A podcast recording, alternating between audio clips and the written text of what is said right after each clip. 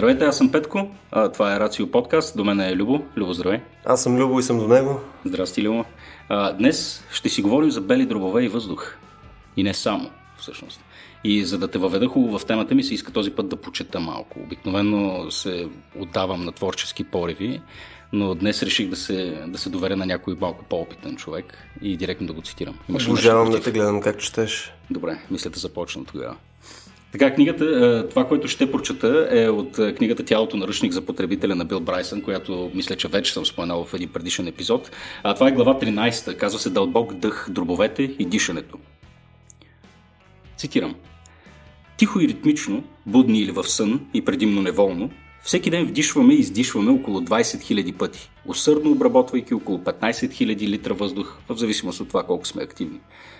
Това са около 550 милиона вдишвания в рамките на един човешки живот. С всяко издишване отделяме 25 секстилиона молекули кислород. Толкова много, че е статистически гарантирано, че ще вдишаме поне една молекула, която някога е циркулирала в дробовете на всяко друго човешко същество, което някога е живяло. И всеки човек, който живее от днес до момента, в който Слънцето угасне, ще вдишва от време на време молекули, които някога са били част от самите нас. В известен смисъл на анатомично ниво, ние сме вечни. Затварям цитата. Сега, при все, че, при все, че звучи красиво, мен този цитат леко ме и притесни, тъй като до сега не се бях замислял, че потенциално с всяко вдишване аз вдишвам от вероятно ферментиралите молекули от е, така, пропитие от биволско мляко дъх на Чингисхан. Точно така, точно така. А, но ето на науката за пореден път а, е, така ме въодушевява и ме впечатлява и изненадва. То това е и с водата, нали така? Мисля, че е така. Предполагам, че с всеки вид материя това, това въжи. В момента, в който почнеш да разсъждаваш по този начин, идват, идват тия притеснения. А, сега, Любо, ти не знам дали си чул, че е възможно с някакъв вид аеробна активност и с всичко останало да подобриш mm-hmm. всъщност обема на дробовете си по този начин да увеличиш шансовете да ти попаднат и в твоите дробове молекулите на кралицата, примерно, или на Хенри VIII. Mm-hmm. Така какво правиш ти? Аз всъщност в момента се опитвам да ги ограничавам. Искам да имам все по-малки и все по-малки дробове. Точно така. По каква причина? Нека за начало в момента имам някакъв ужасен грип и затова звуча като, като задгробен човек. И всеки дъх, който поемам е болка и се надявам, като намаля просто вътрешната площ на дробовете ми, тя да намаляе също пропорционално. Но не съм сигурен, че работи така. Добре, просто теория. Добре, приемаме, че, то, че за този запис ще говориш доста по-малко от обикновено, нали така? Точно така, това, това е максимум, максимум, който ще говоря. Окей, okay, това, това за мен е супер новина, тъй като е, имаме, имаме хубав гост днес. Е, ще говорим с доктор Александър Симичиев. А, Алекс, добре дошъл. Здравейте, благодаря за платформата. Ако позволиш да те представя, директно ще ти чета от биографията. Александър Симичиев, специалист помолог, началник на функционално отделение към Медицински институт на БВР, член си на Българското дружество по белодробни болести и на Европейското респираторно общество. Създател си и на първата в страната веб-базиран курс по, дента, по дигитална медицина, който водиш в Пловдивския медицински университет. Да. Така. Всичко е точно. До, тук, да. сега не съм объркал нищо. Също така си граждански активист, имаш, е, така, управляваш е, и си част от управителния съвет на Сдружение Въздух за здраве. Mm-hmm. Това също предполагаме вярно. А, имайки предвид всичката ти тази квалификация, ме ми се иска да започна с един директен въпрос. А, сега записваме в центъра на София, около 19.30. На мен ми е отне около 45 минути да стигна до тук пеша, минавайки през централната част на града. А, знайки това, можеш ли да ми кажеш какво точно се е случило с тялото ми през тези 45 минути, познавайки града ни, познавайки атмосферните условия и всичко останало? А, и най-вече да обърнеш внимание на белите ми дробове. Какво се е случило за тези 45 минути ходене пеша? Ами, в зависимост от това, откъде си минал, какво е било нивото на замърсяване в съответните места, си поел някакво количество финни прахови частици, някакво количество азотен двуокис, някакво количество, макар и много по-малко в този сезон, озон и някои други замърсители. Ако си минал покрай някоя кебапчиница, малко фурани, малко летливи органични съединения, въобще интересен коктейл, а, който една част е останала в белия дроб, специално за фините прахови частици с размер под 2,5 микрона, около 20 до 30% от вдишаните остават вътре, останалите ги издишаме обратно, защото те са твърде малки и летат из въздуха и не винаги депозират. Но тези, които депозират, част от тях преминават през алвеолите и влизат в кръвта, а влизайки там се разпространяват из целият останал организъм. И частиците не са чак толкова много. При нормални нива на замърсяване, т.е. тези, които са нормални според Световната здравна организация. А, това, което се случва е, че нашето, нашето тяло с имунната му система прихваща тези частици, изгризка ги и ги елиминира голяма част от тях. Когато е високо нивото на замърсяване, имунната система бива а, така претоварена и част от тези частици преминават през нея и не могат да бъдат изчистени и отиват до места, където могат да предизвикат локално промени, възпаление най-вече. Възпалението е една защитна реакция на организма, която цели да се ограничи мястото, където нещо предизвиква увреда. Примерно, ако много а, нещо ни уврежда кожата, получаваме възпаление на кожата. Ако ни уврежда бронхите, т.е. дихателните тръбички, и там се получава подобно увреждане. Примерно казано, пушачите, когато постоянно си мародерстват дихателните пътища с дима от цигарите, това, което се получава е възпаление на бронхите. Всяко нещо, което завършва на ит в медицината, значи възпаление. Бронхит е възпаление на бронхите. ринит е възпаление на носа. Отит е възпаление на ухото и така нататък. Но бронхита, който много хора а, казват, а имам бронхит, това значи, че имат възпаление на бронхите, с, съответно с кашлицата. Да това, което се е случило при вас, получили сте една малка доза въздушно замърсяване, което в рамките на 45 минути до голяма степен е без особени последици, защото дозата е доста малка, а, освен ако не са вдишани някакви радиоактивни частици или нещо от този сорт, минавайки покрай сграда, в която се отделя радон, да речем, защото има и такива сгради. Но като цяло за толкова кратък период не може да имаме някакво съществено влушаване. За такъв кратък период влушаване може да се получи единствено и само ако бронхите са ви чувствителни, т.е. ако сте болен от астма или от хронична обструктивна белодробна болест. При тези диагнози бронхите са склонни да правят спазъм и в тези случаи, когато минете покрай нещо, което излъчва голямо количество дразнещи газове, бронхите правят спазъм. Т.е. ако вие минете покрай място, където отделя много високо ниво на серен двуокис или на азотен двуокис, минавайки покрай това място, може да получите спазъм буквално на улицата. Но това не може да се случи при обичайни условия. Това трябва да се случи, когато концентрацията е много висока. Всъщност, проблема с замърсяването, както и с много други проблеми, е въпрос на тъй наречената експозиция, т.е. в каква степен сме изложени на даденото нещо. А тя е функция на два фактора. Нивото на замърсяване и продължителността на замърсяване. Високо ниво с кратка продължителност е една вредност, ниско ниво с продължително време на, на излагане е друг вид вредност, но и в двата случая се получават определени промени, а, наричаме ги здравни ефекти или здравни последици. Между другото, още в началото спомена нещо, което на мен просто ми светна една лампичка. Приуминаш покрай кебабджийница mm-hmm. и съответно също поемаш а, някакви съединения, ароматни и така нататък. Да. А, има ли някаква фундаментална разлика а, покрай типовите неща, които могат да влезат в дробовете? Има ли неща, които ние не асоциираме като задължително вредни, но всъщност са?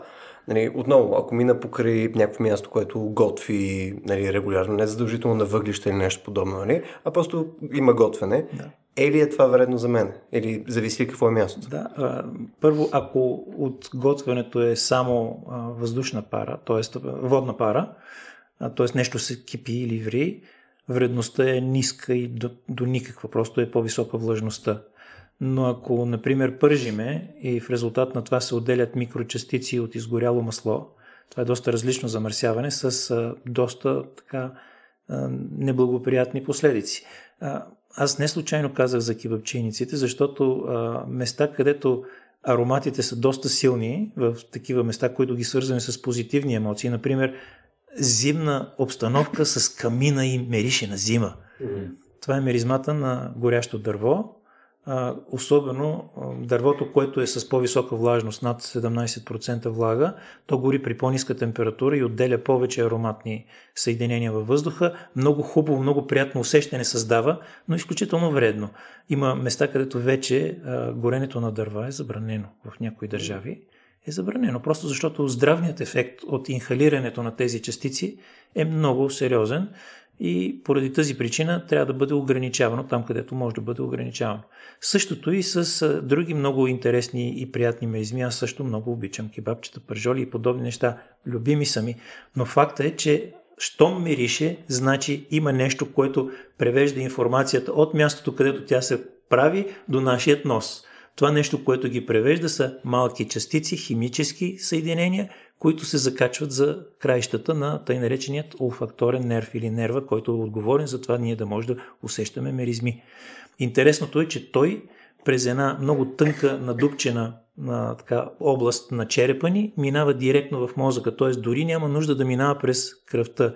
Част от тези неща, които се свързват с а, нашето обоняние, могат по хода на нервите да влезат директно в мозъка и да предизвикват и там увреди. Не казвам, че подушването на кебабче ще ви предизвика инсулт, но факт, е, че, но факт е, че се случват такива неща и когато това е хронично или дълготрайно, например, човек, който отива да си купи кебабче, му е приятно, но човека, който работи в кебабчейницата, е изложен постоянно на, на подобно нещо. Точно това ще те питам, да. Да, и тогава това нещо е изключително вредно за дългосрочното здраве.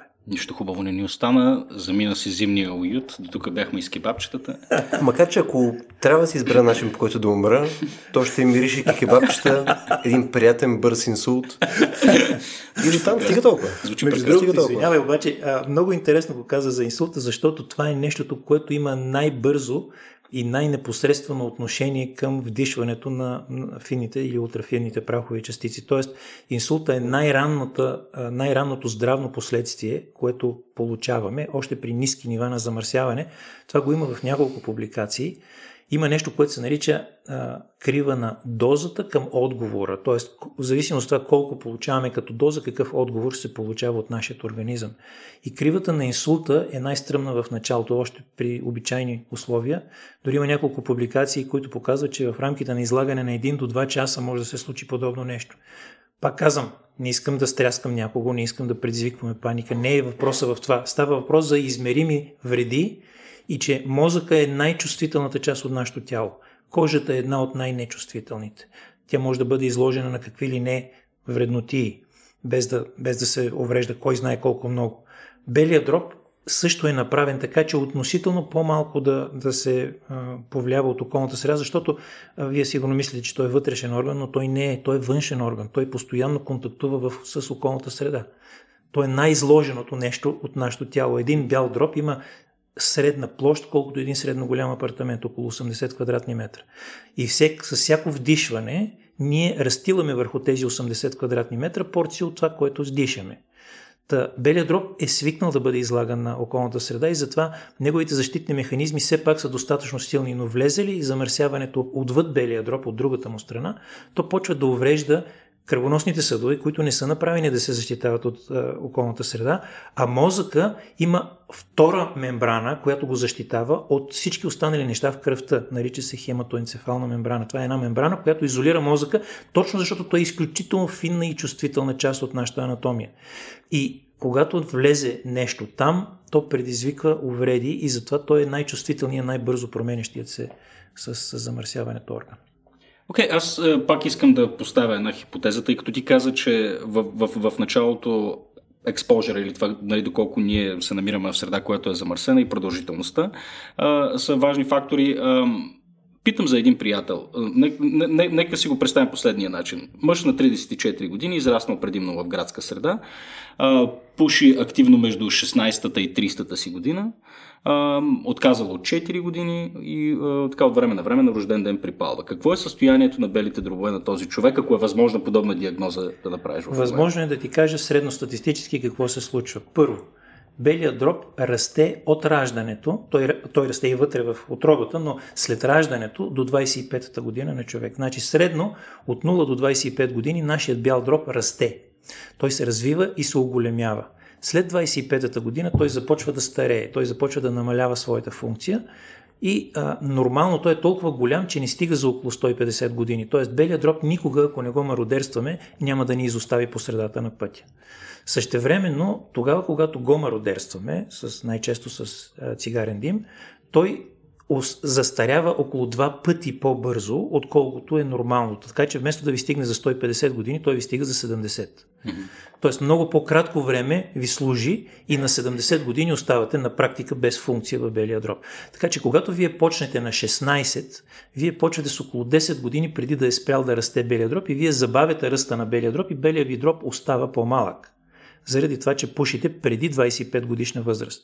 А след това, между 25 и 30, той застарява по-бързо, т.е. при всички положения вие изходно, макар че сте спрели на 30, вие изходно вече сте с по-ниска функция.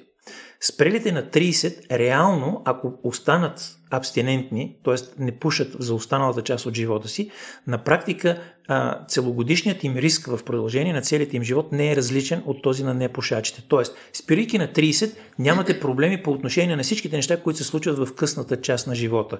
Например, рак на белия дроб, инсулти, инфаркти и така нататък. Всички тези неща, които също са свързани с тютюнопушенето като вид замърсяване. Ако спрете на 30, до времето, когато вече сте на 45-50, всичко това вече ще е снижило риска до този, който е на непушача. Т.е. вие няма да имате ексцесивен риск за това, че сте пушил до 30 но същевременно вие ще сте с по-ниска функция и ако случайно имате по-чести инфекции, ако случайно работите в замърсена среда, скоростта на загуба пак ще бъде по-бърза, в резултат на което, а, бидейки, започвайки от по-низко ниво и имайки ускорена загуба на белодробната функция, може да се окажете пак с хронична обструктивна белодробна болест в по-напредналата част от живота си. Този мой приятел не е живял много интелигентно, ми се струва. Хареса ми, че всички знаем вече, че този твой приятел си ти. Да. Окей, okay, добре. А, има ли някакви известни начини, а, по които ние можем да катализираме процеса на излекуване на белия дроб?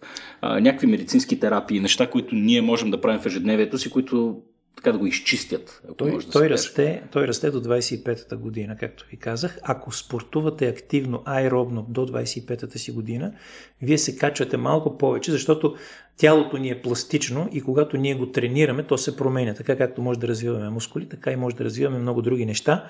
Белия дроб в, ранните детска, в ранната детска възраст може да бъде развит. Така че, примерно, ако едно дете плува или спортува много високо аеробен спорт, като например ски бягане, в възрастта между 7 и 17, той ще стане на 25 годишна възраст с функция, която е над 100%, 110-120% от нормата и той ще има по-голям бял дроб по принцип.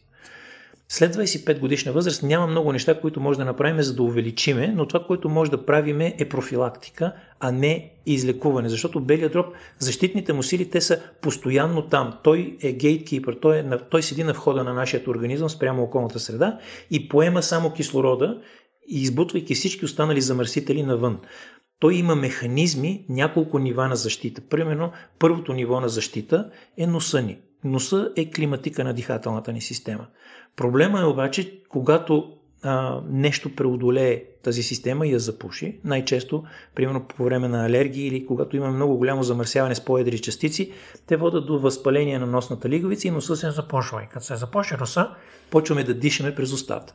Дишайки през устата, премахваме целият филтриращ компонент, който е горе. Носа ни е една много тясна, един много тесен лабиринт, който е влажен и загрява, климатизира и увлажнява въздуха, полепвайки всички частици, които са по-големи. Така че всъщност надолу в дихателната система влиза много по-чист въздух, когато носа е наред.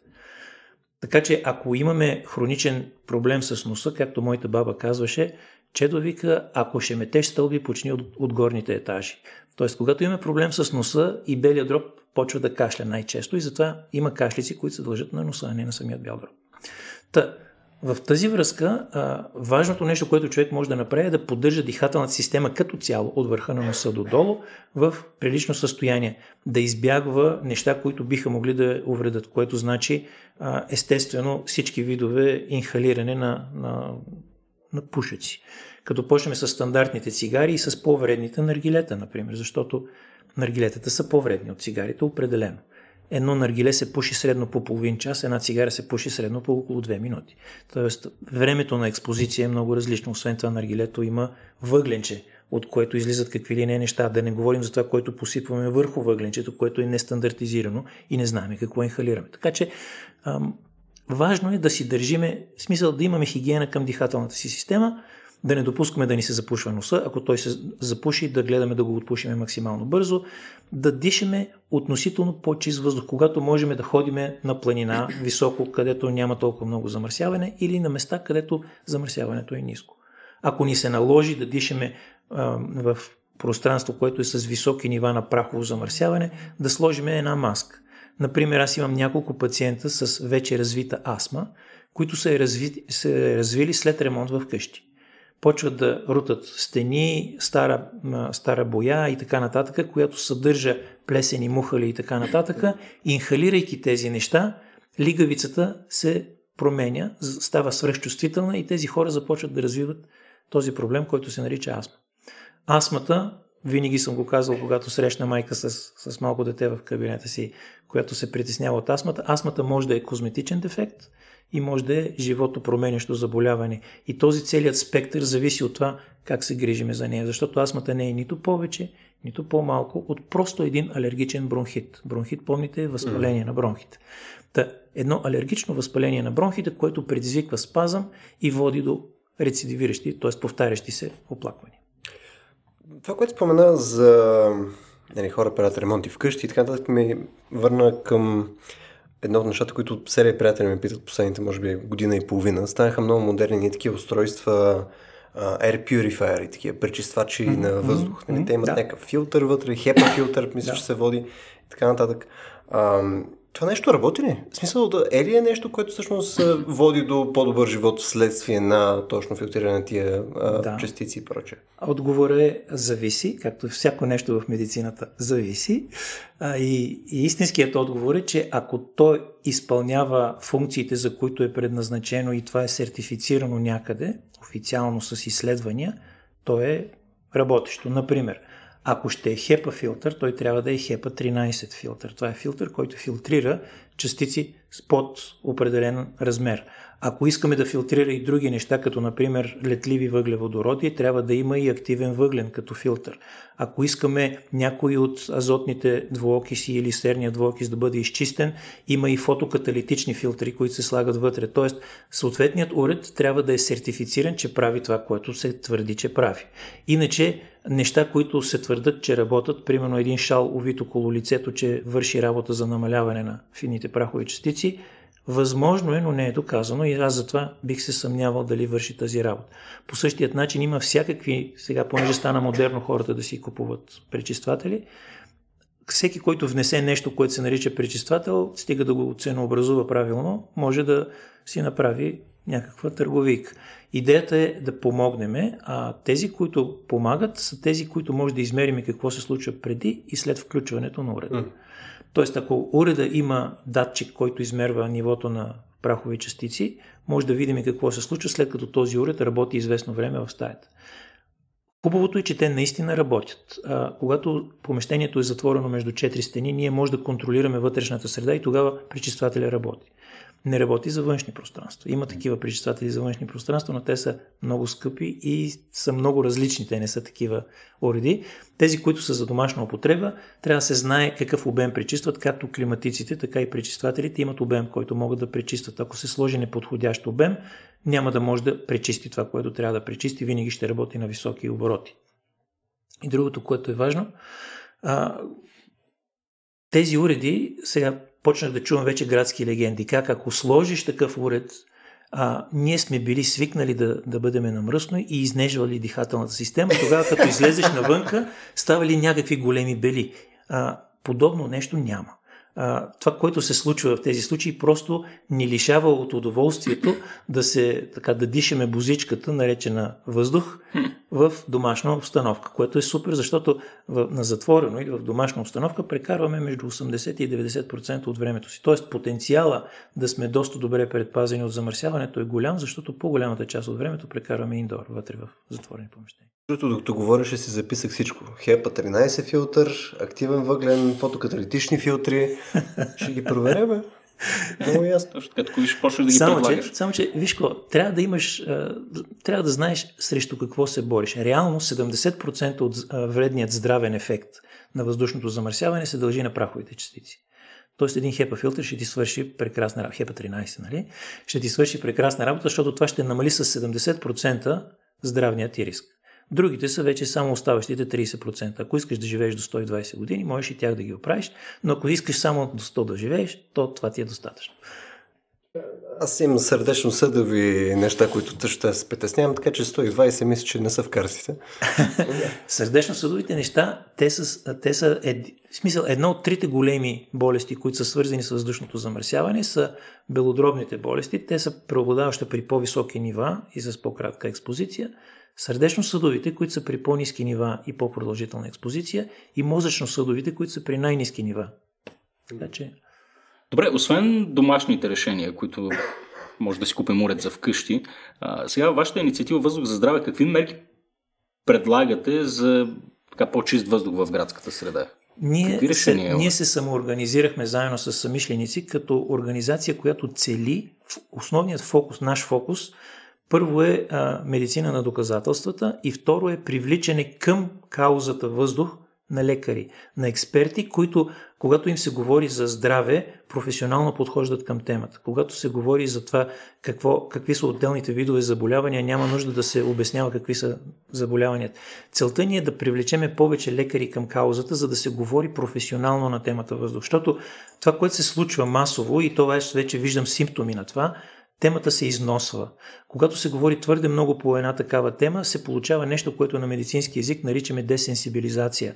Тоест хората престават това да им е тема. В смисъл, чуват го и то минава по ушите, защото не е новост. Продължаваме да дишаме същите буклуци, но вече не е новост. А, а това, което може да направи някаква промяна е когато тази тема е актуална за достатъчно много хора. Определено с гордост мога да кажа, че ам, 15 на 20 ключови фигури в нашата държава направиха за последните 3 години тази тема актуална. Преди 3 години, когато започнахме да се занимаваме с тази област, аз, аз започнах, защото ми се родиха внуците. Mm-hmm. И аз казах, единственото нещо, което мога да им дам дългосрочно, не са пари, които те могат да загубят или техните родители. Това, което мога да им дам е опит да се изчисти околната среда, защото ние реално не получаваме в наследство околната среда, ние взимаме назаем от децата си. И по този начин аз искам да им дам това, което съм взел назаем, да им го дам в същия вид, в който съм го получил аз. А, искам да, да, те да могат наистина да имат по-често околна среда. Та тези 15 на 20 човека, които реално направиха нещата, 2016, т.е. 2016 година Темата въздух беше не тема. Никой не, не говореше за въздух систематично. Имаше отделни хора, които работят много задълбочено, но тя не беше обществена тема. От 2016 до 2019, когато бяха последните избори за кмет, това беше тема номер едно или тема номер две на общинските избори навсякъде, не само в София. И в Пловдив, и в Руси, и в Плевен, и в Стара Загора, навсякъде. Само може би във Варна и в Бургас не бяха такива, просто защото те са с а, географо така атмосферни условия, които не предполагат високи нива на замърсяване. Висока влажност и много вятър. Варна и Бургас не са с много високи нива на замърсяване. Арек, сега ми се, иска ми се, може би, да поговорим малко за малко по глобалният а, проблем и това е проблемът с здравната система. Може би не само у нас, а и по света. И Бога ми знаем, едва ли има здравна система в света, която да не се нуждае от някаква реформа. Да. А и нашата собствена система е продукт на дали заемки, дали някаква форма на традиция, дали нещо, нещо друго и на, и на, на, на, на западния модел, mm-hmm. така да го наречем. А, ако ти трябва да се фокусираш върху няколко основни неща, които да промениш в здравната система, отново у нас mm-hmm. и по света. Кои са тия основни неща, върху които би се фокусирал? На първо място, а, с оговорката, че реформа на здравната система значи, че тя е нещо статично, а тя не може да е нещо статично. Така както се променяме като общество, като култура и всички асоциирани еманации на тази култура се променят и здравната система. Но ако трябва да се фокусирам върху нещо, което бих променил на нашата българската здравна система, то е да, да вкарам доста повече, е, по-голяма доза от профилактика в нея. Тоест, представете си, че вие имате една кола и почне да ви изкърца едното колело и вие продължите да карате, въпреки че ви скърца колелото, докато гумата ви падне. И тогава казвате, трябва да отида на сервис и отивате на сервис да ви монтират обратно гумата. Вместо в първи момент, в който почне да скърца, да спрете да видите какво скърца или да я заведете на някой, който да, да види. Тоест, това е разликата между профилактичният подход в медицината и терапевтичният подход, т.е. лечебният подход в медицината. А, двете не могат да бъдат а, альтернативи, те трябва да бъдат дозирани в правилното съотношение помежду си. А, трябва да имаме достатъчно много профилактика. Ние още в трети курс в медицинските училища учиме, че един лев вложен в профилактика се връща като горе-долу 6 до 8 лева в терапевтични разходи. Тоест, ако ние вложиме една шеста от разходите, които имаме в момента за здравеопазване, това значи, че в останалата част от здравеопазването разходите ще спаднат доста значително. Та това, ако, ако едно нещо мога да направя, то това е да, да, да, така да лобирам за много по-активно включване на всякакви профилактични мерки, особено тъй наречената първична профилактика, защото профилактиката в медицината се дели на няколко вида. Първичната профилактика е профилактиката, която цели да не допуска развитието на болест. Вторичната профилактика е да откриваме максимално рано наличието на болест. Третичната профилактика е да не допускаме осложняването на вече диагностицирана болест. Това, което искам да направим повече, е да имаме повече първична профилактика, т.е. да не допускаме такова нещо. А то става доста лесничко, повечето хора знаят как се прави, спиране на тютюнопушенето, премахване на злоупотребата с алкохол, липса на прехранване и липса на малко, т.е. на малко движение, т.е. увеличаване на количеството на физическата активност, още от най-ранна детска възраст. Това да се преподава в училище по такъв начин, че ефективно да се случва при децата. Те да излизат от училище с нагласата, че не трябва да са наднормено тегло, че трябва да се движат достатъчно, че не трябва да пушат, че не трябва да злоупотребяват с алкохол, че не трябва да злоупотребяват и с наркотици и подобни такива неща.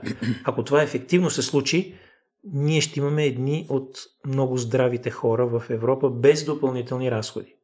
Тоест, виждате, че аз някак си малко излезах извън здравеопазването и към образованието, но това са ключовите, така, фундаменталните колони, на които се крепи обществото ни без адекватна система на обучение, на образование и съответно на поддържане на здравето на този народ, на, на, а това здраве включва економика, включва възпроизводство, включва демография, включва много други неща, това е фундамента на тъканта на, нашия, на нашето нещото, наречено общество. Много хора говорят за економика.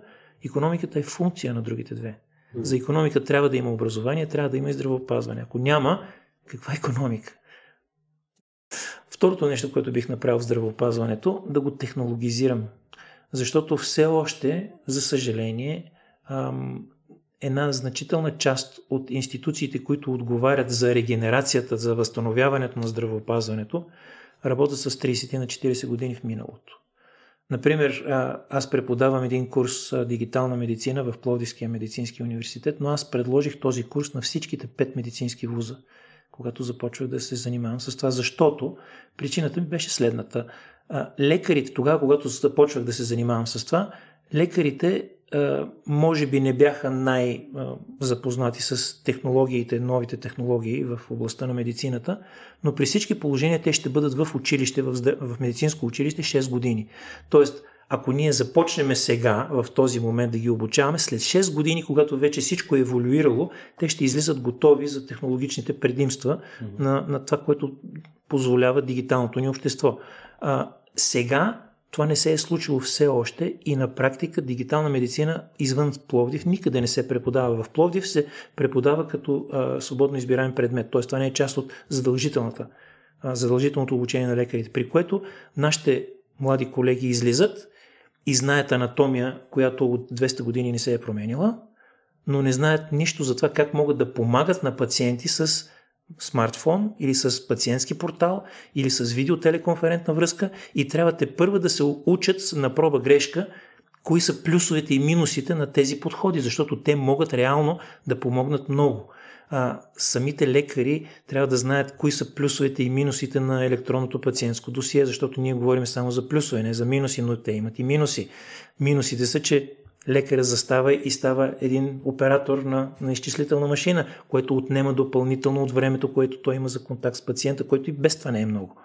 А, една публикация от края на миналата година, на 2019, показа, че за всеки час face-to-face time, т.е. време срещу пациента, един лекар трябва да прекара 2 часа зад компютрите или попълвайки документация.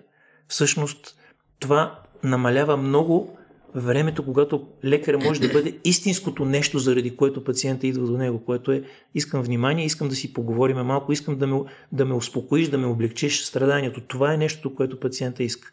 В този смисъл лекар е администратор повече, отколкото лекар. Ами, превърнахме много голяма част от колегите точно в такива. То за различните специалности е различно, но, но за тези, които най-масово се допират до пациентите, това са интернистите и общо практикуващите лекари, административното бреме е огромно.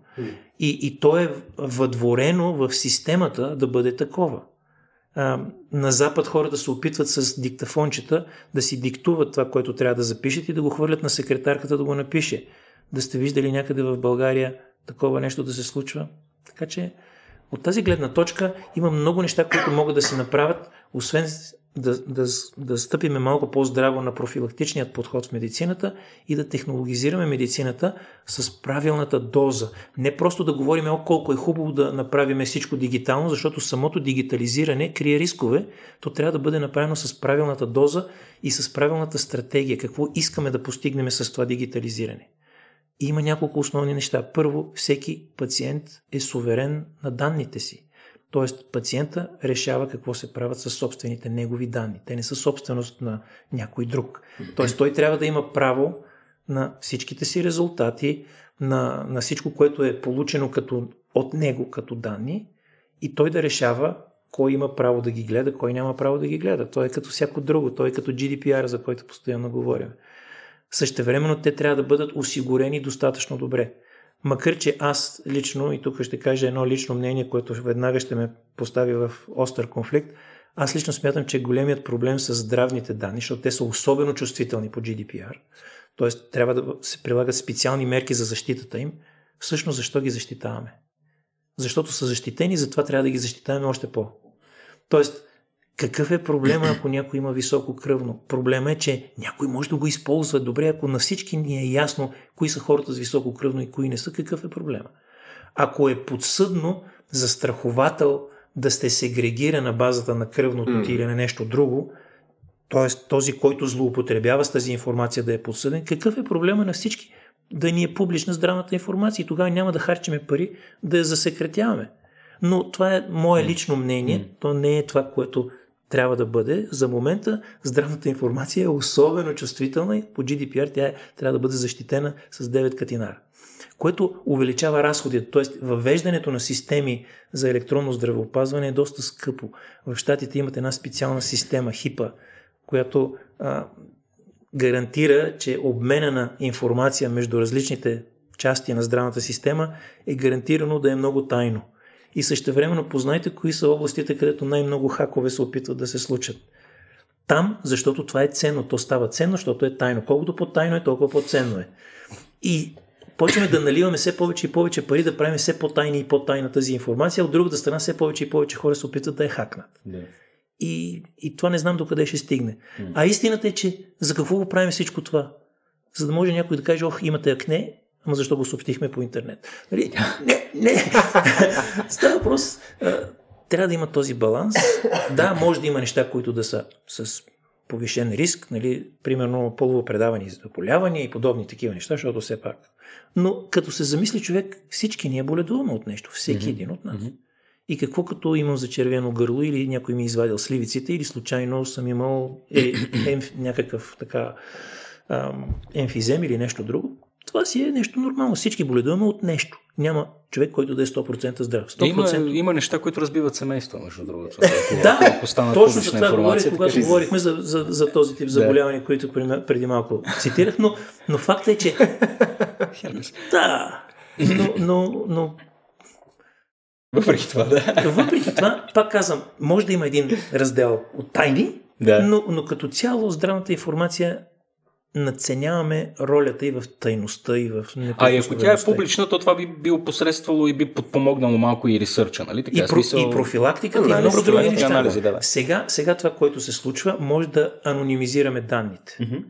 Но а, с machine learning и с подобни такива алгоритми, ние можем да ги, ре, ре, т.е. да ги деанонимизираме отново. И пак да разберем кой е човек. И пак да разберем, защото не са толкова много хората, които имат еди какво си, еди какво си и са на възраст еди каква си и с еди какъв си цвят на очите, нали, може веднага да се сглоби да. картинката обратно. Тоест, той като оня вица, да, да не се такова, да не се на, следиме, защото ще се хванеме. няма, няма смисъл от това. И да. затова апела ми е към малко по прагматично поглеждане на това как, къде може най-много да помогне технологията, а тя много може да помогне в достъпа, много може да помогне в профилактиката, много може да помогне в зони, в които голяма част от лекарите още не са осъзнали. Например, едно устройство като мобилния телефон, бидейки почти 24 часа с нас, може да даде изключително много информация за степен на движение, за степен на осветеност около нас, за ниво на шум, все неща, които са много ценни. Например, един човек с Паркинсон, който има тремор, ако телефона седи в него, ние може да видим колко бързо и на какво разстояние ходи, а, доколко е активен. Има ли периоди, когато активността му намалява, което е точно преди да направи обостряне на заболяването. Тоест има много неща, които може да помогнат изключително да получиме информация, която до сега не е била възможна да получаваме. Ние мислиме само за фитбита, т.е. за нещо допълнително, което да сложиме като монитор, но повечето от мобилните ни устройства съдържат по 8, 10, 12 сензора вътре, които ако правилно се обхванат, могат да дадат много-много ценна информация. Аз лично познавам две такива апликации. Едната, която е за, за хора, които са с нарушено двигателна координационно а, така, координационни заболявания, където просто трябва с пръста да чукаш върху стъклото на, на телефона, когато е включена апликацията и на базата на това колко често, на какво място и, и какви са отклоненията на чукането на съответното място, се получава изключително ценна информация, която по друг начин не може да се получи, дори с доста скъпи апарати в клинични условия. И така, да не говорим за апликации от сорта на това, което е с една малка добавка на камерата на телефона, може да се снима ретината на окото или да се снима вътре в самото ухо, при което хора, които нямат достъп до офталмолог или до ушолог, могат да получат адекватна диагноза и подходящо лечение. Просто някой трябва да пъхне телефона в ухото, за да погледне какво е тъпънчето или да го насочи срещу окото и да се види има ли глаукома или някакво друго заболяване. И това за Африка, примерно, или, или за отде, много отдалечени хора, или примерно дори се вика и за нашата експедиция в, така, в Антарктика. Далече от лекари и специалисти, това може да се случи. Добре, ти спомена, че има а, такива притеснения относно лични данни. Mm-hmm. А, а другото нещо, което какъв е, какъв е проблемът? Тук говорим за, за традицията, за инерцията, това да се подхожда конвенционално. А, това ли е основният проблем? Защото нещата изглеждат доста очевидни. Нали, няма какво да се убеждаваме, че, че навлизането на тези технологии биха били полезни, но ти казваш, че в, а, нали, в нашата практика нещата са с години назад. Да. Еми, че не е нещо, което се препоръчва да, или което активно и, и се те са, И те са назад. Интересното е, че в света не са чак толкова много напред. Определено ние сме по-назад, безспорно, но и в света не са там, където биха били, ако бяхме друга индустрия. Защото, примерно, финтех, т.е. навлизането на тези технологии в банкирането и в финансовите пазари, е драматично различно. Да. Там не е по-малко скъпо mm-hmm. или по-малко отговорно защото става въпрос за големи количества пари. И въпреки това вече имаме електронно банкиране на всеки един от тези малки устройства. Защо нямаме електронното досие, което ние може да си събираме на тези телефонни устройства? Не само в България. За съжаление, индустрията, която се занимава с разработване на електронното пациентско досие, философията според мен е сгрешена. Тя е философия отгоре надолу. Тоест аз казвам какво ще се събира и как ще се събира.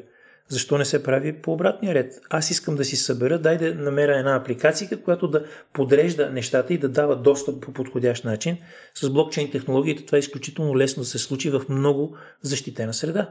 Тоест не е невъзможно, но трябва да философски да помислиме за това как информация да тръгне отдолу нагоре, а не отгоре надолу. Защото когато отгоре надолу, винаги има Big Brother. Някой разполага с всичката информация. Хората от НЗОК, например, в България, имат цялата информация медицинска за повечето от хората в България, които са имали достъп до здравни услуги в България. Сега, дали те я ползват правилно или не, разбира се, че трябва да я ползват както трябва, но те така или иначе имат този достъп и е въпрос на не, че е решение извън мене, кой как ползва моята информация. Не е мое решение как ще се ползва, защото аз нямам възможността да контролирам как се ползва моята информация. А, тъй като ти си лекар да. и нали, моят досък с а, здравеопазната система за щастие е много малък. Супер. Нали, през последните 15 години. А, Как точно структурират данните си изобщо в uh, НЗОК? Нали, смисъл, виждал съм примерно софтуерите, които ползват лекари, когато са ме преглеждали. Виждам, че има серия checks and boxes и така нататък, но бълка от данните, които изглежда, че те вписват. Сега, аз не казвам, че съм нали, технически най-грамотният човек на света, обаче, нали, виждам, имате ни текстови полета, пишат вътре анамнези, неща и така нататък. И има много малко неща, които аз класифицирам като неща, които след се използват за филтри, за анализ и така нататък. Тоест, не цъкат много тикбоксчета, не цъкат много дропдаун менюта и така нататък. Тоест, те наистина на заока може би имат всичките данни. Въпросът е, че те ако са структурирани по начин, по който са неизползваеми, те не са actionable. Да, но при всички положения имат данни, които са и структурирани. В смисъл, много се радвам, че съвсем така а, използваш термините прецизно, защото ти казваш данни, данни, данни. Има ужасно много данни, но има малко информация. Mm. Тоест, структурираните данни са по-малко. И още по-малко знание. И по-малко знание, а пък мъдрост да не говорим. Въпросът е, живееме, да. Въпросът е за това, което казваш, отчасти е вярно, отчасти не е. Не всичко може да бъде структурирано в един преглед. В един преглед има доста променливи, които няма как предварително да ги знаем. Доста хора са доста уникални за себе си и за лекаря, при който отиват. Слава Богу, има достатъчно бази данни, които позволяват дори неструктурирана информация да се структурира една от най-големите световни фирми е българска. Една от топ 5 в неструктурираните бази данни, тъй наречените графични бази данни, е българска. Onto Text. Мисъл, те са световни водачи в, в областта. И те може да бъдат ползвани, за да се разработи система, която малко хора са виждали в света, може да стане в България. Но това не е реклама на фирмата, просто да, е да. факт. В България имаме такава фирма. Имаме фирма, която конкурира Skype с Secure Chat. Ами Secure Chat е фундаментален елемент, ако искаме да пазиме данните и тайността mm. на консултацията по мобилен телефон. Българска фирма е кон- конкурент на Skype. Съвсем случайно, между другото, преди месец нещо се запознах с тях. Между другото, съвсем... Да, мисъл, out of nothing. Ги поканим да. на разговор. Става въпрос, че а, това, това е нещо, което се опитах да направя преди 4 години. Да направя българска екосистема, дигитална екосистема за здравеопазване не да, не да създам продукт, а да създам екосистема, където тези хора се познават помежду си и когато някой поиска решение, те знаят от лего парченцата, които всеки един разполага, как да сглобиме нещо, което е много смислено и на практика не изисква пресъздаване от нула на всичко. Защото ако сега някой тръгне да създава болнична информационна система, той тръгва да я създава from the ground up, почва да я прави от нулата нагоре а компонентите вече са налични и то са налични на нива, на които никога няма да се достигне, ако ги създаваш от нулата. То си е ERP система практически. Да, така, точно, че, да. точно. Тоест, ама има, има хора, които са специалисти в създаването на такива системи, макар и за други цели, най-често за търговски цели, но медицината има своята специфика, но тя може да бъде нагодена и ако това се прави систематично, може да станем световни лидери, без въобще да наценявам това, което може да се случи, може да станем световни лидери в областта на, на e-health. Просто защото а, имаме много кадърни, млади, активни хора и имаме вече а, така, на английски ми идва думата Paragons, т.е. това е най-доброто от най-доброто, в областта на няколко ключови компонента за здравето, едното от което е базите данни, от другото е secure комуникацията, т.е. осигурената комуникация. Тези два компонента, когато ги има, те са гръбнака на всичко останало и оттам насетне са просто малки решения да вържиш някой сензор или да направиш така, защото пациента да може да си събира сам документацията и, и подобни неща. Та, от тази гледна точка си мисля, че има огромен, огромна възможност България да бъде световен лидер на електронното здравеопазване.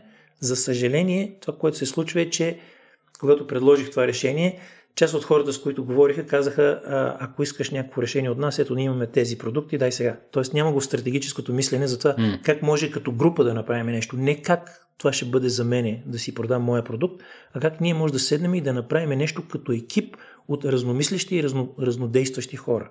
Това е нещото, което е ценно, според мен, да може да стане. Ще продължим разговора с доктор Симичев след малко.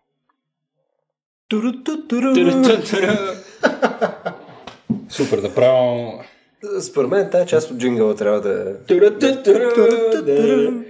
Добре. А, да. Това беше доста интересно. Да, да, да, да. Онто текст, наистина съвсем случайно при месеци половина се запознах с тях някъде. Супер. Декември точно. Global leader. Супер интересно. Global Аз не знаех, че при тях се... Мисля, че техният application е при медицина, между другото, защото с тях си говорихме То, за то, серия бизнес то за всичко, те за всичко стават, но Да. по, а, концепцията е тъй наречената Graphic Database. Да. Graphic Database е неструктурирани данни. Те, те ми го обясниха това окей, тогава, да. Което е доста... Да, да пускаме пак и да продължаваме. Ми, Че то, ми е това продължаваме, защото Направо да продължаваме. Да, това, че- да, ти не си го спирал. Добре, то път не си. Окей, продължаваме разговора с доктор Симичев. До сега си говорихме за дигитална медицина, за проблемите в здравеопазването, за диагностика и за начина по който здравната система оперира с информация.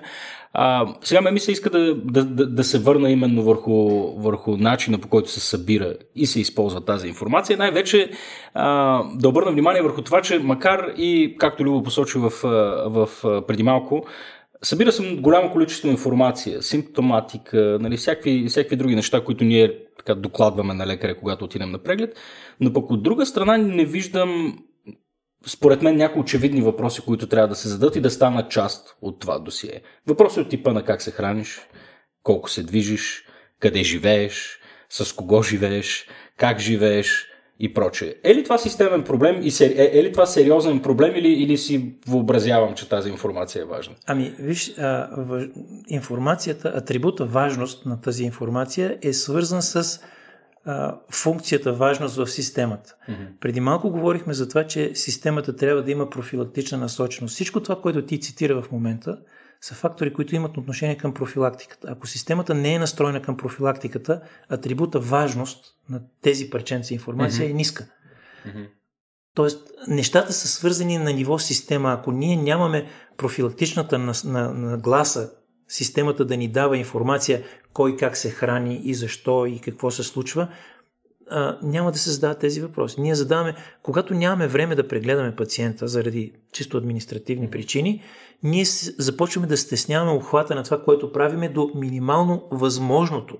Има една много интересна публикация, аз постоянно ви цитирам публикации, съжалявам за това, но има една много интересна публикация за това какво се прави с тъй наречените guidelines. Ме- Съвременната медицина, понеже има експлозия на информация в медицината, тя се опитва да направи живота на част от лекарите по-лесен, като я дестилира тази информация в тъй наречените насоки, официални насоки или guidelines. Според гайдлайнсите, ако се спазват, общо практикуващият лекар трябва да има работен ден от 22 часа. Тоест да може да спи само 2, 2 часа на ден, защото той има три основни неща, които трябва да прави. Има спешна помощ, има неспешна помощ за хронични заболявания, има и профилактична дейност. Тези три компонента, а, 3,7 часа са предвидени за спешна помощ, около 5 и 8 часа са предвидени за хронични заболявания и остатъка 12-13 часа е предвидено за профилактични дейности, от сорта на отказване от тютюнопушенето, mm-hmm. съвети за диета и така нататък. Когато, иднем, когато дойдем до реалността, където един лекар все пак е нормален човек и трябва да работи горе-долу 8 часа на ден, mm-hmm. той съкръщава времето, което прави за всеки един от тези три бъкета. 3,7 часа за спешна помощ няма на къде да ги съкрати, защото когато човек е спешен и ти не му свършиш някоя работа, той просто умира. Yeah. Тоест, 3,7 часа си остават 3,7 часа, остават 5 часа, в които ти трябва да сместиш другите две. И понеже основното нещо все пак са ти болните хора с хронични заболявания, ти използваш още 4-5 часа за тях и за профилактика остават 15-20 минути. Тоест, ти, опитвайки се да се вместиш в това, което реалността ти дава, на практика приоритизираш най-спешните неща да ги свършиш и каквото остане за от останалите неща, поради което системата се обърква. Ние трябва да имаме а, мотивация и, и системни, така, системни проверки, които да гарантират, че за всеки един от тези три части от лекарската дейност, спешна помощ, работа с хронични заболявания и профилактична дейност, да има адекватно количество. Това, което гайдлайнсите казват е едно, но на практика тези гайдлайнси се срещат с реалността и там се чупи системата. Това обаче, което описа, не е ли а, дефиницията на триаж пар екселанс? Нали? Смисъл, това ти е... Щеше да може да е триаж, ако можеше да се освободиш от някой от задълженията си, но понеже не можеш, то е въпрос на приоритизация. Не е на триаж, а е на приоритизация. Ако имахме структури, на които можеш да ги пратиш, примерно за отказване от тютюнопушене или за диети или за еди какво си, тогава да, но нашата система не финансира такива профилактични дейности, защото харчиме по-малко от 4% от бюджета си за профилактични дейности. Тоест ние не можем да направим структурите, на които ти можеш да пратиш човек, за да се откаже от тютюнопушене или да пратиш човек, за да си редуцира теглото или да пратиш човек, за да си повиши физическата активност. Защото ако лекаря не може да го направи, трябва да знае на кого бързо да може да го препрати, за да си гледа работата с хронично болните и работата по спешност. Това, между другото, мен ме кара да се замисля. По начина, по който ти раздели времето на един лекар, нали, на 3 часа плюс 5 часа плюс да. 12 часа да. и така нататък. Ам, тъй като знам аз как си менажирам времето и то е абсолютна щета. А, подозирам при лекарите не е ужасно различно, тъй като и те са хора. Нали? В крайна сметка всеки има проблем с това как си менажира времето ефективно. И примерно, отново, ако дам пример при мен, в добрия случай един добър ден за мен е ако имам, не знам, 4 часа, 5 часа продуктивни, по-скоро по-малко. Нали, имам часове, в които просто нали, опитам се да направя нещо, обаче не мога да се фокусирам толкова добре, т.е. имам някаква плаваща продуктивност. А ти като един лекар, Нали, какво е твоето наблюдение? В смисъл, имаш ли някаква част от времето си, което просто не, не можеш да си максимум на това, което си, или, или спецификата ами, на работата изисква много по-различен тип ангажираност? Изглежда, изглежда като, като суперменско, но помисли си какво става, когато имаш опашка от пациенти пред вратата и на всеки 15 минути, защото по каса е толкова горе-долу прегледа, на всеки 15 минути ти трябва да се срещнеш с нов човек, да го разпиташ какъв му е проблема, да поставиш произволна, така не произволна, а някаква диагноза, работна диагноза, да го изпратиш на съответни изследвания, да, да запишеш всичко това в документацията, да му дадеш бележките, той да тръгне на някъде, ти да почнеш с следващия пациент, оня да се върне. А, няма как да не да ти е нивото на внимание по-низко. Смисъл, да, може да е малко по-низко, но не много по-низко. Постоянно си на едно колело, на което цъка, цъка, цъка, цъка. Тоест един вид процеса на работа е а, при тебе различен. да, и изисква от тебе това внимание Абсолютно. и нямаш опция да не си. Да. Много интересно, между другото. Не, аз тук си мисля как идеята, просто как, какъв, е, какъв семантичен нонсенс е личен лекар като, като наименува. Как, как може един лекар да е личен, когато той има 2000 пациента, примерно? Това е може, е, това... защото той на ден, на, той е направено, в смисъл, а, по света този модел работи и mm-hmm. там, където работи добре, това е традиционно било така от много години. Mm-hmm. При нас той малко беше ашладисан на фона на нещо, което преди това беше. Mm-hmm. В резултат на което а, системата не навсякъде и не, не винаги работи добре. Но откато тя беше възприята до сега, много от колегите, които попаднаха на мястото на ашладисване, всъщност станаха страхотни професионалисти. Mm-hmm. А, когато имаш практика на личен лекар и имаш група пациенти, за които отговаряш, които са около 1500, mm-hmm. максимум до към 2000, ти можеш да обръщаш достатъчно внимание на тези хора. Като нараснат над 2000, започва да става трудно, защото просто частотата на болестите в тази група става достатъчно висока и ти почваш да се занимаваш с все повече и повече неща. Да. И затова, примерно, ако имаш практика от 4000 пациента, трябва да си наемаш втори човек, защото няма как да, да, да се справиш с всичко това. Също време, ако имаш практика от 500 човека, по чисто финансови причини, не можеш да оцеляеш, защото mm. парите, които каста дава, между другото, общо практикуващите лекари се финансират по два вида финансиране. Едното се нарича капитация, което значи на пациент, който ти е записан в листата, получаваш по някакви стотинки за това, че той е записан в листата и ти можеш да си му на разположение, когато му е необходимо. Отделно от това има тъй нареченият fee for service, когато се плаща за извършена дейност. Mm-hmm. А, и двете неща имат своите а, мотиватори и демотиватори. Аз съм голям привърженик на позитивната мотивация, т.е. хората да бъдат мотивирани с морковче, а не с пръчка. А, видовете финансиране определят и поведението на лекарите. Ако 100% от лекаря се финансира само на база капитация, той не е мотивиран да извършва дейности. Ако е 100% финансиран на for service, той е мотивиран само дейности да извършва, а не да записва пациенти. Mm-hmm. Тоест трябва да се намери точният баланс. Точно по същият начин, по който видовете здравеопазен модел биват осигурителен и застрахователен. И това са две абсолютно различни неща. И ние, смесвайки ги в България, говориме, дори от политическата трибуна, много често глупости. Говорихме за демонополизация на касата. Как може да демонополизираш нетърговски субект? Мен не ми е ясно. Защото касата е финансиращ орган. Тя не е финансов субект. Тя има под 11% административни разходи, а най-низките, които имат търговските дружества на застрахователите са 25%. Тоест, ние ако вкараме застрахователи в системата, ще увеличим административните разходи плюс печалбата, която те трябва да имат отделно от това. Тоест няма как да демонополизираме касата в истинският смисъл на демонополизация, защото тя не е монопол. Тя е държавна структура, която се занимава с разпределение на бюджет. Mm. Какъв монопол е това? Разпределен бюджет. Та, понеже това не се разбира и не се разбира какъв е модела в един и в другия случай, защото модела за страховане и модела осигуряване са два различни модела. Осигурителният модел, целта му е да те осигури на базата на тъй нареченият колективен, на колективна сигурност. Тоест, ние всички плащаме, а ползват само тези, които имат нужда. Малко звучи като комунизъм, но реално без това не може, защото има случаи, при които човек се разболява случайно от нещо и има нужда от помощ, за да се върне обратно и да стане пълноценен член на това общество.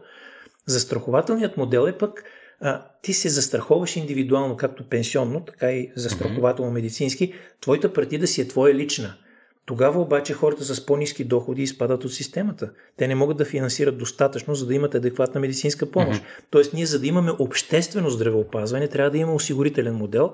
Същевременно, ако искаме да имаме нещо повече, трябва да имаме застрахователен. Не може да искаме супер луксозни компютър томографи и лукс вип стаи на база на осигурителен модел. Просто няма как да стане. Mm-hmm. Двата трябва да бъдат балансирани пак. Като всяко друго нещо в медицината и в биологията, то разчита на баланс и обратна връзка. Тоест не е нито едното, нито другото. Това са двете неща в подходяща пропорция. Аз им чувство, че вече цяла вечер те връщам към нещо, което си казва преди 5 минути, обаче пак много ми стана интересно. Супер. А, инсентивите като цяло на мен са ми много интересни. В смисъл, да. като, като, като инструмент за нещо, което а, води поведение. Mm-hmm. Тоест, в случая, в който ти казваш, има, има, има две точки на влияние. Едното е при лекарите, конкретно при личните лекари, нали, имаш да. едното, което е ам, количество хора, което е при тях, да. другото е хората, които, мисля, услугите, които извършваш на тия хора. Да. Тоест, от, от моята камбанария това изглежда като един доста перверзен инсентив ти да имаш максимално количество потенциално а, хора, които идват при тебе, защото то няма, така да се каже, не знам на български как е, но е diminishing returns. Тоест, да. Ако имаш повече, имаш повече. Намаляваща възвръщаемост, да. Yeah. Намаляваща възвръщаемост, да, точно така. Тоест, дали имаш 2000 и 4000, просто разликата е, че съответно имаш 2000 повече имаш 2000 повече, но ти не можеш да се справиш с тях, защото когато имаш 2000 повече, поради количеството болни, които се срещат сред 2000 човека повече, ти ще имаш са два пъти повече. Да. И опашката ще стане толкова голяма, че не можеш да излезеш от, от кабинета си. Тоест ти трябва да наемеш допълнителен човек, който ти увеличава разходите за допълнителния човек. Тоест това, което казваш е точно така. Пак казвам, на базата на световният опит, 1500 до 2000 човека е оптимума, в който едно общо практикуващ, едно, един общо практикуващ лекар може да се справя до добре и пълноценно с дейността си, ако не го разсейват с други тъпоти от сорта на административна дейност, ама това няма, онова няма и постоянно ти хвърлят върху главата нови и нови ангажименти, без да ти увеличават средствата. Защото ако сега се въведат две нови профилактични програми, бум, задължаваме да, да правиш това и това, ама няма ти даваме повече средства. Това звучи общо взето като стандартния модел по един лекар на село. Нали? Смисъл, селския лекар е точно, точно така. Зависи нали? колко, колко между 300 и 1500 човека. Да, да, да. Нещо такова. А, на мен е интересен един а, друг а, въпрос, а, който ти до някъде засегна, като говори за тези гайдлайнс или тези насоки, които, да. се, които се спускат към лекарите. А, и, но, но тук искам да говоря малко повече за квалификацията на, на лекарите. Да. Сега струва ми се, че всеки дневно излизат нови изследвания, има нова медицинска информация, която така се влива в общия масив от знания, което ние имаме за, за, за болести, терапии и всичко останало. Как един лекар наваксва с, с, с новата информация? Ти като пулмолог, Нагребена на вълната ли си? Настъпваш настъпваш ме по мазола по две причини. Когато аз следвах медицина, имаше, той все още го има, той е един термин, който се нарича doubling time, т.е. времето за удвояване на наличната информация. Когато аз завършвах медицина, това време беше 10 години. На всеки 10 години информацията в медицината се удвояваше като количество информация. В 2020 година този период е 73 дни. На всеки 73 дни количеството информация в медицината се удвоява. А, експоненциално се отвоява информацията. Това звучи абсурдно. Да, Това е абсурдно, да. да ще, ви, ще ви извада, публикацията ще ви я изпрата по имейл, за да я видите. На всеки два месеца. На всеки два месеца и малко се отвоява медицинската информация. Тоест това е осредено във всеки един филд. Не, не, не на цяло само, а ако То- ти е в пулмология конкретно. Значи в пулмологията може би не е на 70 дни, а е на, да речеме на 120 дни, но във всеки случай количеството информация се отвоява, поради което става много трудно човек да е на върха на, на, така, на гребена на вълната с най-най-най-новата медицинска информация. А, затова се налага да имаме гайдлайнс. Тук идва ключовият момент на тъй нареченото продължаващо медицинско образование или продължаващо медицинско обучение, което а, трябва да го има във всяка една а, дейност, която е толкова насочена към хората и в такава степен бързо развиваща се. А, тоест, ние трябва да събираме ежегодно един определен брой точки, които ако не ги събереме, не може да си подновиме лицензията. Мисля, това е да ходите на изпити един вид, нещо от Да, този само вид. че то не е ходене на изпит, то е а, събиране на точки на базата на участие в конгреси, участие в семинари, писане на статии, правене на кейс репортове, най-различни такива дейности. Това е теорията. На практика у нас не винаги се получава така. По света системи има, които работят доста добре в тази насока. В в смисъл, че има годишен атестат на базата така. на това. Ти ако не си събрал? ходил, можеш да бъдеш уволнен от работа, така ли да го Не да бъдеш уволнен от работа, но да ти спрат лиценза. Така както имаш книжка за каране на кола, така имаш и книжка за прав- да практикуване професията. Ама чакай, чакай, чакай, смисъл, при колата е малко по-различно. Смисъл, по-различно. ти- аз съм се научил как се кара кола. Няма изнъж да направят, нали... Могат да ти вземат книжката, при което нищо, че 90 си научил. пътища. Да. да, идеята ми е, че информацията, която ти е необходима за да си правоспособен да Не, караш аз го кола... казах само като лицензия. Тоест, Да. не, лицензията е като пърмит, като, ли, Мгм. като книжка, с която да караш кола. Когато я имаш, можеш да караш кола. Когато я нямаш, дори да знаеш как да караш кола, не можеш да караш Да, кола. така е, да. Това е лицензията на лекаря. Един лекар, когато има правоспособност, той е учил и си е получил правоспособността. Ако му отнемат правоспособността, не му отнемат знанията, но той не може да практикува. Отнемат му лицензията за практикуване. Така, и това не се случва тук. Случва се, има, има такива случаи и- в България. Не са много чести, но ги има. Факт е, че а, хората малко осъзнават а, тежестта и отговорността на тази професия. А, особено напоследък, аз като чета направо а, така посървам, като видя какво пише в, в интернет а, под постове. Днеска имаше един такъв пост, били са някой колега някъде си и отдолу постове поне стотина, той заслужаваше мафия в бели престилки и всякакви такива излияния от хора, които не си дават сметката как хората от другата страна са дали като минимум 10 години от живота си, за да могат да им помогнат. Минимум е 10. 6 години а, университет, плюс още минимум 4, за да разбереш кое къде е, от коя страна се държи слушалката. Нали? Защото в у- университета те учат на едни неща, теоретично, но както обичам да казвам, на теория няма разлика между теория и практика, но на практика има. Не, при вашата професия бих казал, че това е доста вярно, да. Да, а, не случайно а, така символа на лекар е белобрадият лекар, защото ти трябва да имаш и опита. Ако имаш само знанията, нямаш опита, не е достатъчно. Ако имаш само опита, нямаш знанията, е също толкова зле. Трябва да се съчетаят и двете, което прави тази професия не само много отговорна, но изключително трудна за поддържане на ниво. И хората инвестират ужасно много от едната страна, от другата страна не получават дори елементарното социално а, така, оценка на тази професия. Защото а, социалната оценка е а, да кажеш, този човек е инвестирал, за да може да ми помогне, поне малко дължа, а, не, не почет точно, но уважение. Доста малко има от това. Хората идват с идеята, ти си ми длъжен. Отчасти заради факта на миналото на нашето здравопазване в безплатността му и във всичко останало, отчасти и в това, че в прехода лекарите бяха направени изкупителната жертва на системата. Системата не беше правена от тях. Лекарите не създават системата. Лекарите работят в системата. Те не създават системата.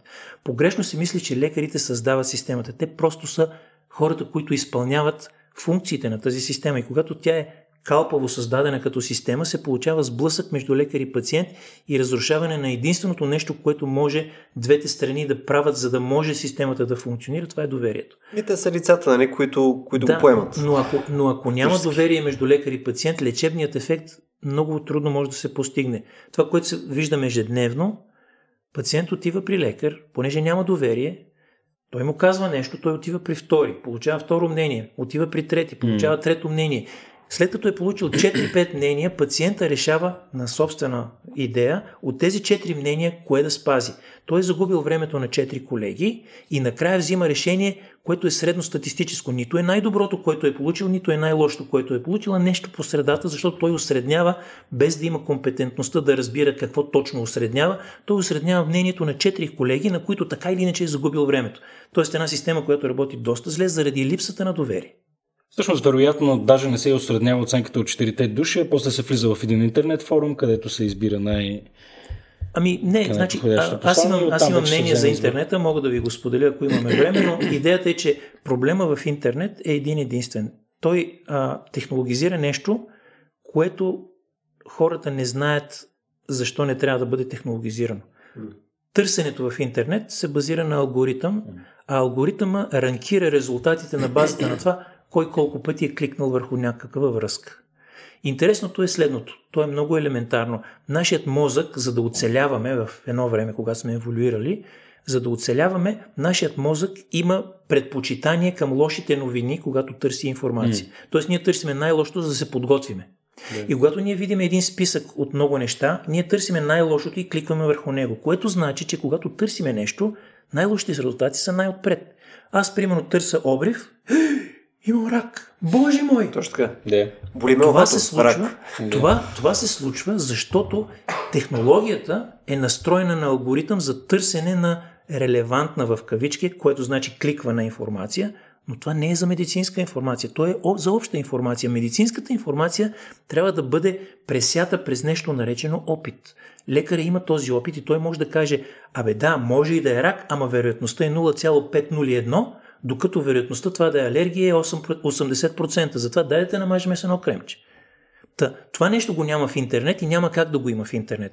Защото интернет е една голяма кофа, от която вадиш това, което други хора са предпочели да вадат преди тебе. Много ми хареса между другото изречението си до две трети. Интернет е една голяма кофа. Не е ли така? Кое не е така? И става все по-голяма и все по-пробита. Добре, ти като лекар един последен въпрос, понеже тук говорим, обичаме, говорим за наука, технологии, cutting edge неща. А, има ли нещо в така, сферата на биотехнологиите или конкретно в твоята област, които смяташ, че са по, по някакъв начин така геймченджери и, и, и, и реално неща, които могат да така да променят играта и да, и да подобрят драстично човешкото състояние в рамките на нашия живот, защото отвъд това не ме интересува. Това последното не трябваше да го казвам.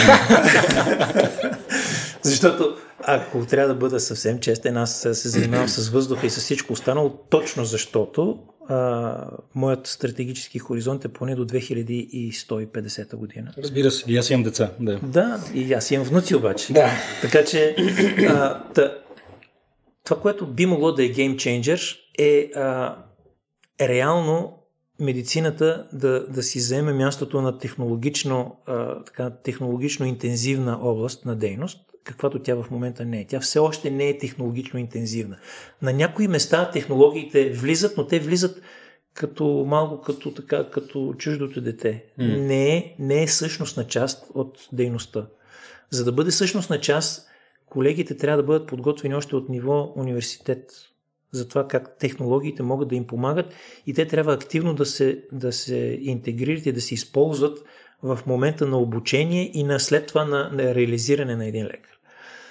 Геймченджери или неща, които са изключително драматични, а, се сещам на, за няколко в различни области. В областта на белия дроб, за съжаление, това не е точно така, защото там геймченджерско има по отношение на диагностиката, но не по отношение на терапията, т.е. не по отношение на лечението. Диагностичните неща, които в областта на белодробните болести са драматични и скоро време ще бъдат геймченджери, е нещо, което се нарича електронен нос. Това е електронен апарат, който прихваща молекули, летливи молекули, които излизат било то с нашия дъх, или с урина, или с пот, или с разни такива неща, и анализират вещества, които са в малки количества, но излизат с тези нормални човешки течности. А, примерно от издишаният въздух може да се прихване дали човек има рак, дали има фиброза белодробна, дали има разни други неща. И това нещо вече почти е станало рутинно, т.е. в последна фаза на развитие и ще стане в следващите 4-5 години, ще стане рутинна област, където ще вдухнеш в едно, като дрегера на, на нашите мили катаджи и ще може да ти каже ти си рисков за това или не си рисков за онова и да те прати на съответният специалист, за да можеш да правиш което трябва. Това нещо се нарича а, Breath Analysis или Electronic Nose, може да го гугълнете, ще видите, че има доста разработки в тази област. Някой пак казвам доста напред. Второто нещо, което за мен е Game Changer, който вече е реализиран в поне 40% от случаите, е ам, Artificial Intelligence, т.е. изкуственият интелект с uh, Deep Learning, които се използват за сега най-успешно в патърн анализ, т.е. те се използват в рентгенологията, за да видиш образите. Mm-hmm. А, един апарат скринира много по-бързо и много повече образи и всъщност предоставя на лекарът вече предварително скринирани области, за да може все пак отговорността да остане при лекаря, защото как да кажеш че машината е отговорна за твоята mm-hmm. грешна диагноза, нали? А, машината скринира нещата до етап да каже тези са високо рискови, моля ви погледнете ги по-внимателно и вече лекара, бидейки подготвен за това, че има тук нещо, което е особено важно, да се загледа. Това вече е факт. Повечето от големите системи за компютър томография, за ядрено-магнитен резонанс, за позитронно-емисионна томография имат такива системи надградени отгоре, за да може deep learning да се адаптира включително и към популацията, която се изследва, включително и към а, протоколите, които се използват в дадена здравна система. Защото начина по който се правят изслед, изследвания у нас не винаги е идентичен с начина по който се правят в други държави, просто защото имаме особености. НЗОК, финансиране от, от а, Министерството и подобни такива неща. Те трябва да бъдат съобразени. А, времето за правене на едно изследване. Например, а, у нас доста често много скъпите апарати, когато се купат, те обикновено са образни диагностики, ионизиращо лъчение и хората, които работят нях, работят на намалено работно време, по 6 часа да речем. Добре, да, това е апарат, който може да работи 4 пъти по 6 часа, за да стигна до 24 часа. Това в България не съм видял да се практикува широко. Да има 4 смени на един скъп апарат, вместо това си купуваме по един скъп апарат във всяка болница. В България... Аз само за Ямара го знам, между че се прави, by the way. В смисъл за в а, Пенков. В а, свети, а, да. Ана? Да, не, не, не, не е Света Ана. В, това е в а, Свети Георги. да ви видя сега. не Свети Георги. Ужасен съм си да, Няма да. значение. Идеята ми е, че мисля, че при тях това, което правиха е в тези off hours, те го ползваха също за техни разработки, ресърч и така нататък. В смисъл, ползваш, за, все пак се ползва. За фундаментално да, все пак да. Да. да. Значи, той може да се ползва до 12 часа, на доста места се ползва до 12 часа, ама 24 часа mm. има още 12. Mm. Става просто, че а, вместо да се купуват все повече и повече и повече, може да се оптимизира дейността на наличните и да, от тези пари, ако те можеха да се спестяват, да има мотивация хората да спестят mm. пари, за да надградат с други неща, които може да се правят, да купат допълнителен софтуер на същия този апарат, mm. за да стане той още по-добър. Вместо да купуваме множество посредствени, да купиме един или два уникални. Нали? Това е различна философия на медицината и понеже преди малко ти каза нещо за мотивацията, искам да споделя нещо, което моят син ме научи. Той завърши когнитивна психология и едно от нещата, което той ме научи е за голямата разлика между позитивна мотивация, морковчето, и негативната мотивация, пръчката. Това нещо беше следното. Помислете за едно магаре. Имате пръчка, имате морков. Ако ударите магарето по задника, на къде ще тръгне то? На където му... В обратната посока от удара, нали? Но на къде? В ляво, в дясно, напред, на, на къде? Не се знае. Не се знае е точният отговор. Да. Негативната мотивация не дава посока. Тя дава скорост, но никога не дава посока.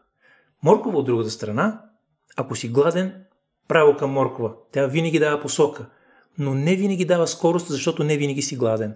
Тоест, това, което искам да кажа пак и тук е трябва да интегрираме нещата. Позитивна мотивация за посока и негативна мотивация за скорост. Ние в България имаме един от най-високите глоби за превишаване на скоростта. Пречи ли това хората да превишават скоростта? Не. Един има познат в КАТ, трети си шпрейва номера, четвърти прави с антирадар нещо. Тоест намираме всякакви начини, защото пречката, искаме да избягаме от пречката, но не отиваме в правилната посока, защото няма позитивна мотивация за да отидем в правилната посока. Така че морковчетата трябва да се използват по-често. Беше доста яко. И с това предлагам да завършим.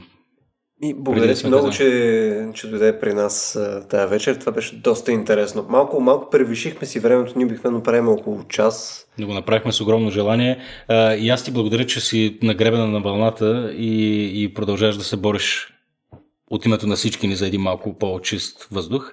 А, така че желаем ти успех а, и се надяваме още веднъж да те видим в нашия подкаст. Много благодаря за платформата. Да. Мерси много. Любо, какво не остана? Да благодарим на добрите хора, които ни подкрепят. Кои са те? Точно така, на първо място, между другото, mm-hmm. кой ни подкрепя? Всички хора, които всъщност са решили да ни подкрепят в Patreon. Mm-hmm.